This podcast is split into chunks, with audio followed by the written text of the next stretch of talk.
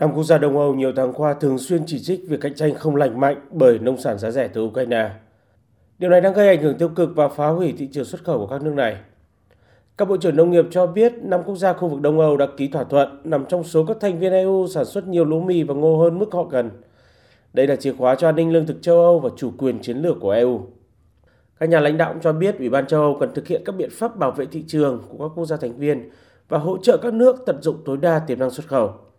Theo Bộ trưởng Nông nghiệp Hungary, bức thư nêu rõ lý do EU cần đưa ra các biện pháp bảo vệ thị trường của các quốc gia thành viên có chung đường biên giới với Ukraine.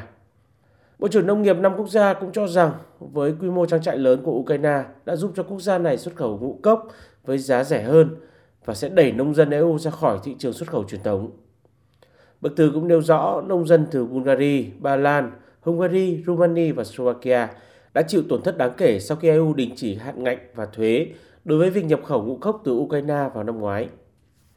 Các bộ trưởng cũng kêu gọi Ủy ban châu Âu điều tra xem liệu hoạt động sản xuất của Ukraine có đáp ứng được các tiêu chuẩn của EU hay không. Trước đó vào năm ngoái, Liên minh châu Âu đã ban hành các biện pháp hạn chế cho phép Ba Lan, Bulgaria, Hungary, Romania và Slovakia cấm bán lúa mì, ngô, hạt cải dầu, hạt hướng dương của Ukraine,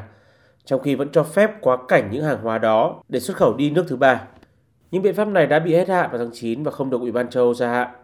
Tuy nhiên thì việc này cũng vấp phải sự phản đối của các quốc gia. Ba Lan và Slovakia, Hungary đã công bố các biện pháp hạn chế đối với việc nhập khẩu ngũ cốc Ukraine hồi tháng 9 năm 2023, bất chấp việc EC không gia hạn lệnh cấm nhập khẩu vào năm quốc gia thành viên EU.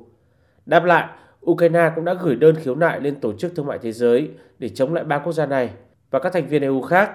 lên án những hạn chế đơn phương đối với các sản phẩm ngũ cốc từ Ukraine.